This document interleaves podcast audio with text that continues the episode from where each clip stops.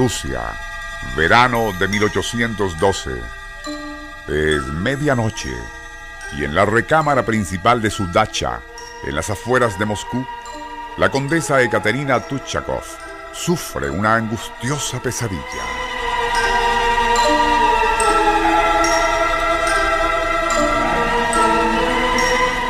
En ella se ve de pie en la habitación de un albergue desconocido en un pueblo desconocido. Entra su padre llevando de la mano al pequeño hijo de la condesa y con voz entrecortada le dice, ha terminado la felicidad. Tu marido murió en Borodino.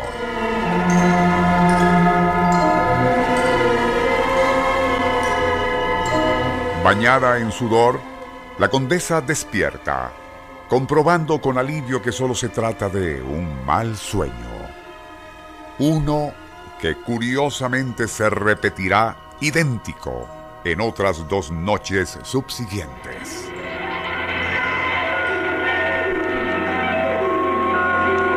Nuestro insólito universo.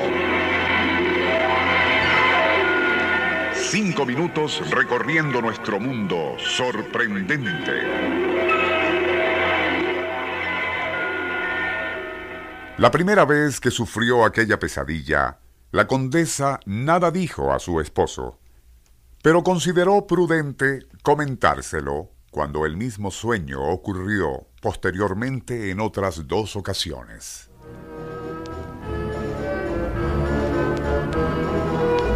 El general Tuchakov era un prominente oficial del ejército central zarista encargado de la defensa de los accesos que conducían a Moscú ciudad capital que debía ser protegida a todo costo de los ejércitos napoleónicos.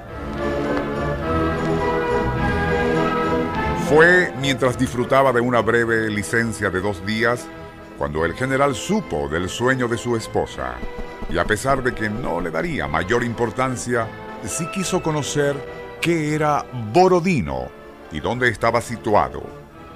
Junto con la condesa, se dedicó a buscar aquel nombre en los mapas militares, pero sin éxito. Allí no aparecía ninguna ciudad llamada Borodino. Mientras tanto, y durante el otoño de aquel mismo año, 1812, Napoleón continuaría arrollando toda resistencia a su paso hasta llegar a solo 70 millas de Moscú tocaría precisamente al remanente del ejército ruso comandado por el general Tuchakov hacer un desesperado intento por demorar aquel avance. La condesa, deseosa de estar cerca de su marido, le había acompañado hasta el frente, alojándose en un albergue no muy lejos del campo de batalla.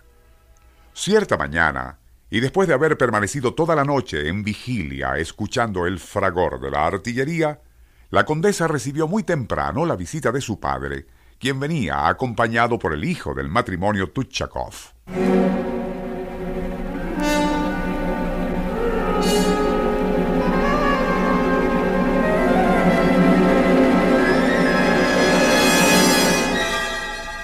De inmediato la mujer se sintió inundada por una incontenible sensación de tristeza, pues todo, desde aquella habitación donde se encontraba hasta la presencia de su padre con el niño tomado de la mano, le eran dolorosamente familiares. Ya todo lo había vivido previamente en aquel macabro sueño que se repitió tres veces.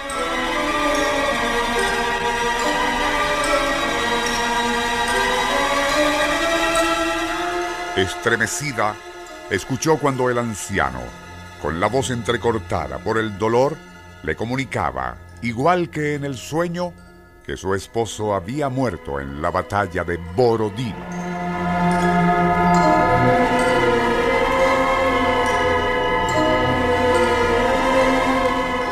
El encarnizado combate que sellaría la suerte de Moscú con la derrota del ejército zarista se había librado en verdad, en las riberas del río Borodino.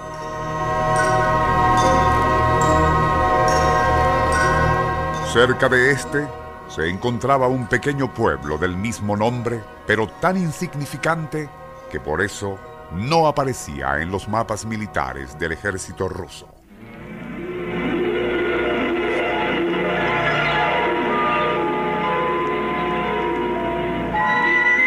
Nuestro insólito universo.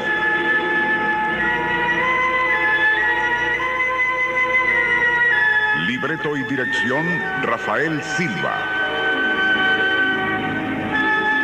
Operador Francisco Enrique Mijares. Les narró Porfirio Torres.